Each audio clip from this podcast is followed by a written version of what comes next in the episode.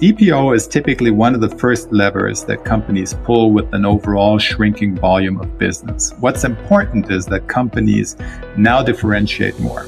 They want to make sure that strategic suppliers hit by the pandemic make it through the crisis and stay alive. So some selective use of shortened payment terms to provide a cash infusion certainly makes a lot of sense from a risk management perspective. Welcome to the Hackett Group's Business Acceleration Podcast. Each episode shares our latest research, benchmarks, and best practices on world class performance. Week after week, you'll hear from top experts on how to avoid obstacles, manage detours, and celebrate milestones on the journey to world class performance. I'm Brian Hall, your host for today's podcast, and my guest is Gerhard Urbasch, a senior director at the Hackett Group. I'll be guiding the discussion, providing context as needed. As always, a full transcript for this episode can be found at podcast.thehackettgroup.com.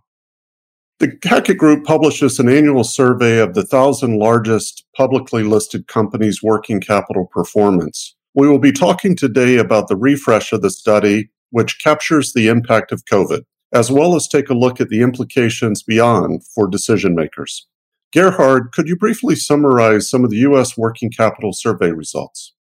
Of course. Thank you, Brian. COVID has certainly left its mark on corporate working capital performance. Our recent refresh analyzed the financial statements of 849 of the largest US based companies outside the financial services sector. Now, across these businesses, we saw significant deteriorations in all key financial figures. To give you an idea, revenue fell by an average 14% year on year. Net income fell by 61%.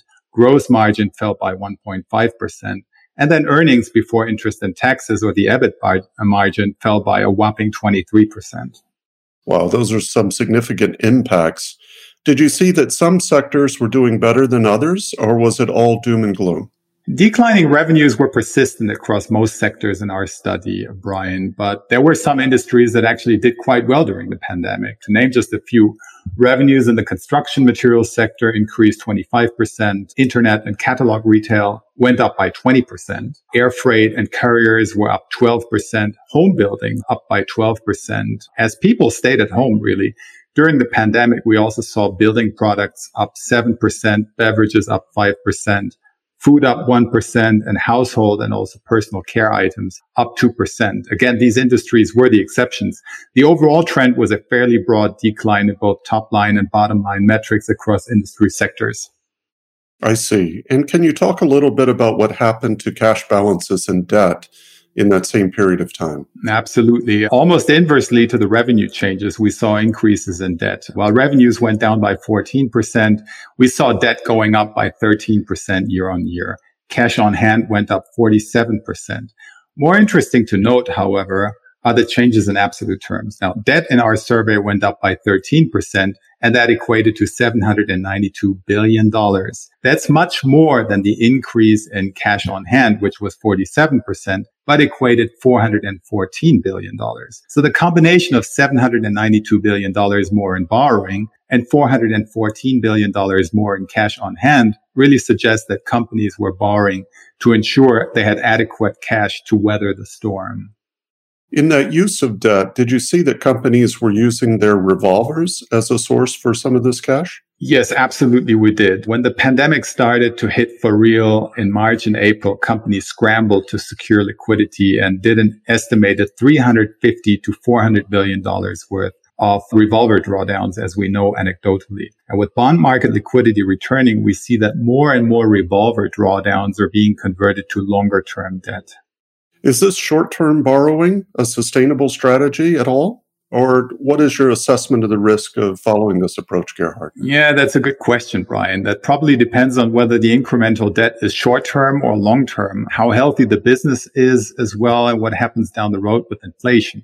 The business is healthy and doesn't need the incremental cash for operations, and the debt is short term. There's no downside. The situation might change if the business is not healthy and if it needs the incremental cash to fill gaps in operation. That's a different story. In that case, there still wouldn't be much downside to long-term debt. For example, if there were an increase in inflation, it should become easier for the business to repay the long-term debt in the future as prices, revenues, profits, and cash flows should increase with inflation in absolute terms. Where a company might see a downside to borrowing to support cash flow would be if the business isn't healthy and the debt needs to be repaid soon. For that company, cash flows will get very tight when the debt comes due. Sounds like, especially in the last case, companies really need to look for sources of funding beyond debt. We'll come back to that in a few minutes, but let us have a look at the working capital performance. How did the 849 companies that you mentioned in the survey do with regard to key working capital performance indicators? Not surprisingly, we did see a working capital performance deterioration across the board. At the highest level, the cash conversion cycle, it deteriorated by 4.7 days or 13% from 36 days to 40.7 days. Could you briefly explain what the cash conversion cycle is? Absolutely, Brian. The cash conversion cycle is the sum of DSO or days sales outstanding plus DIO, that is days inventory outstanding minus DPO or days payable outstanding. A high cash conversion cycle is associated with the relatively bad working capital performance, while a low cash conversion cycle number is associated with the relatively good working capital performance. As to the elements of the cash conversion cycle, we measure DSO as the balance of accounts receivable divided by the average daily sales revenues. DIO and DPO are measured by the inventory and accounts payable balances divided by the average daily cost of goods sold. Thank you, Gerhard, for clarifying that definition. So, what happened to each of the elements of the cash conversion cycle? Yeah, we saw DSO deteriorating by 3.1 days or 7%. DIO deteriorated by 6.9 days or 15% and uh, DPO improved by 5.3 days or 10%. Most of these changes were driven by the changes in the denominators and to a lesser extent by changes in the balances. Take DIO. The inventory balance remained essentially unchanged at $940 billion while COGS dropped 15%. Similarly, DPO, the accounts payable balance decreased by $47 billion or 4%, while COGS dropped 15%. AR balances changed somewhat more significantly. So we saw the AR balance shrunk by 8% or $95 billion to $1.168 trillion, while revenues dropped even faster by 14%. Could you shed a bit of light on what explains these developments? Yeah, on the accounts receivable side, we saw a huge revenue drop while customers started paying late to save on cash unilaterally. We saw overdues going up. We also saw customers negotiating longer payment terms, increasing disputes to delay payment. Some customers that were hit strongly by the pandemic even defaulted. We did see some high profile bankruptcy filings after all, or companies in the hospitality business, for example, announcing they would not pay for rent anymore, for example. On the DIO and inventory side, we saw finished goods inventories taking longer to sell off with the revenue drop on the one hand. We also saw stockouts due to supply chain disruptions for companies with complex global supply chains from China and other countries. Finally, as to DPO, we saw companies starting to pay late or extending terms with vendors, the reverse side of DSO essentially. DPO is typically one of the first levers that companies pull with an overall shrinking volume of business. What's important is that companies now differentiate more. They want to make sure that strategic suppliers hit by the pandemic make it through the crisis and stay alive.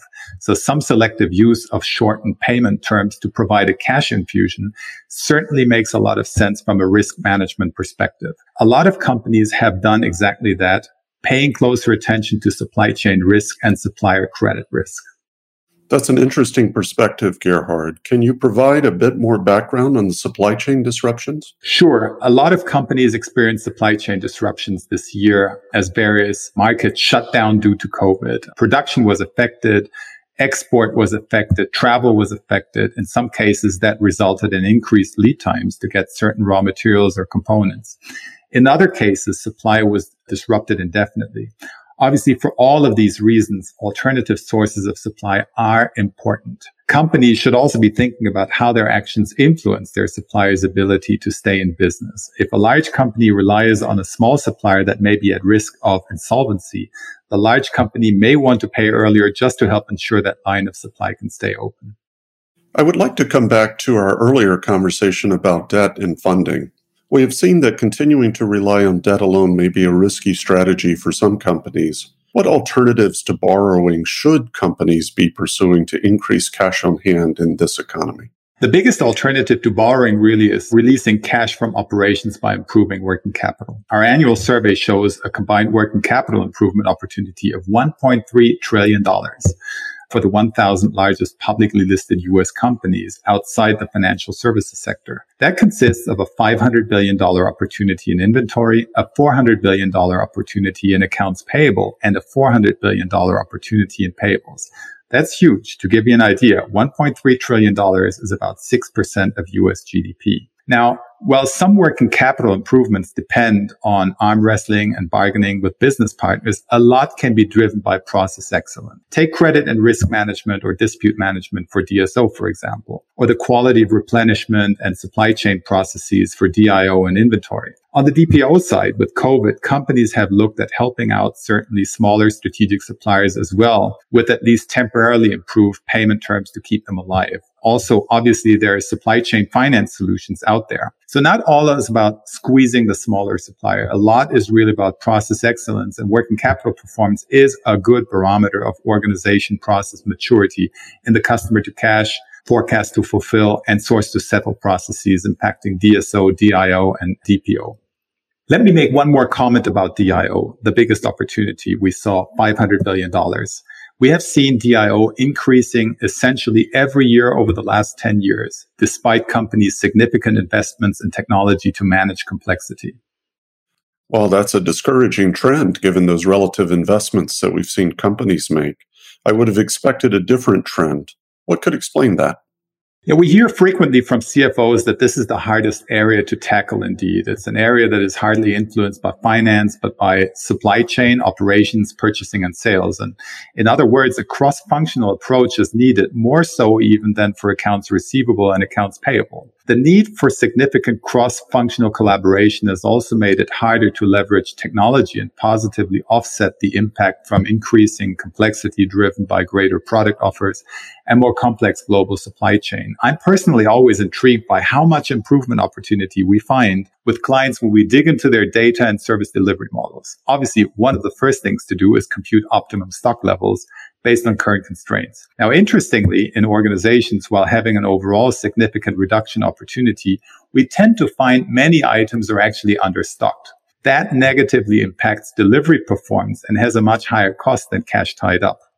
Negative delivery performance driven by stockouts may imply late delivery penalties, loss of market share, loss of revenue and margin to name just a few. So really good for CFOs to take a closer look at inventory. It sounds like that would be a critical area for examination. And we'll come back to that in more detail in a minute. But before we do that, could you speak to the trends that you see for the future?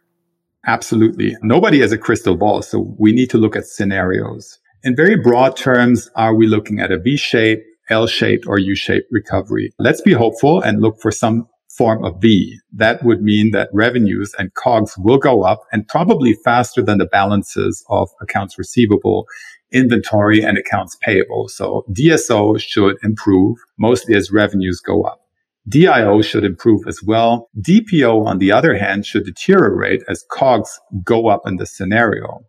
We probably have not seen the full effect of debt yet financial institutions and markets may become more reluctant to provide debt financing due to increased market risks and businesses having defaulted or going out of business. So even with the cash conversion cycle potentially improving across sectors, we expect to see businesses focusing more on internal sources of funding, such as from improving working capital.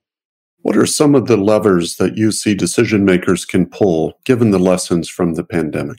From a working capital and risk management point of view, we certainly advise decision makers to optimize their integrated business planning, sales and operations planning processes using scenarios. Cash flow forecasting, for example, should be more integrated with the IBP process, even beyond inventories, the S&OP process. Use technology to support and streamline this process. For AR and DSO, credit and risk management should be enhanced apart from the usual other levers from sales and quote management to cash application. Apply a segmented approach to risk, credit management, and collections. Again, technology can help a lot there.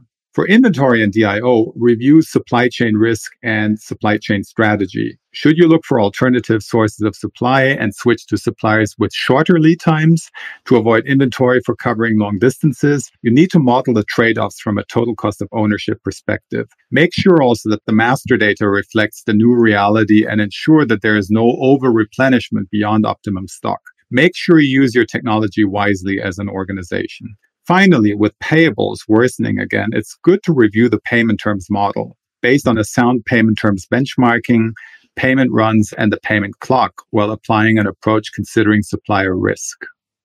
Gerhard, you already mentioned quite a few levers in your answer. Thank you. But how can leaders get traction quickly if they would like to address working capital in the near term? I would advise starting with a rapid assessment of the three areas of working capital. We're looking at two to four weeks. It doesn't require a lot of time from internal resources beyond being available for a few interviews and providing a data dump, really. At the end of this rapid assessment, decision makers have a clear idea of the dollar opportunity, not just in terms of cash, but also in terms of revenue and margin when we look at inventory and delivery performance. They get a comprehensive roadmap, including some rather quick to implement recommendations. For those in a hurry, we can add a rapid cash release program that we could start in parallel with the rapid assessment. Gerhard, quite an informative discussion today. Thank you so much for your time and participating in this interview. Thank you, Brian. Thanks for listening. We'd love to know what you thought of this episode. You can write us an email at podcast at thehackettgroup.com. And if you like this episode, please share it. You can find the audio, helpful resources, and a transcript of each episode at podcast.thehackettgroup.com. You can also subscribe at Apple Podcasts or your favorite listening app so you never miss an episode. The Hackett Group is the global leader in defining and enabling world class performance. Learn how we can assist with your improvement journey at www.thehackettgroup.com.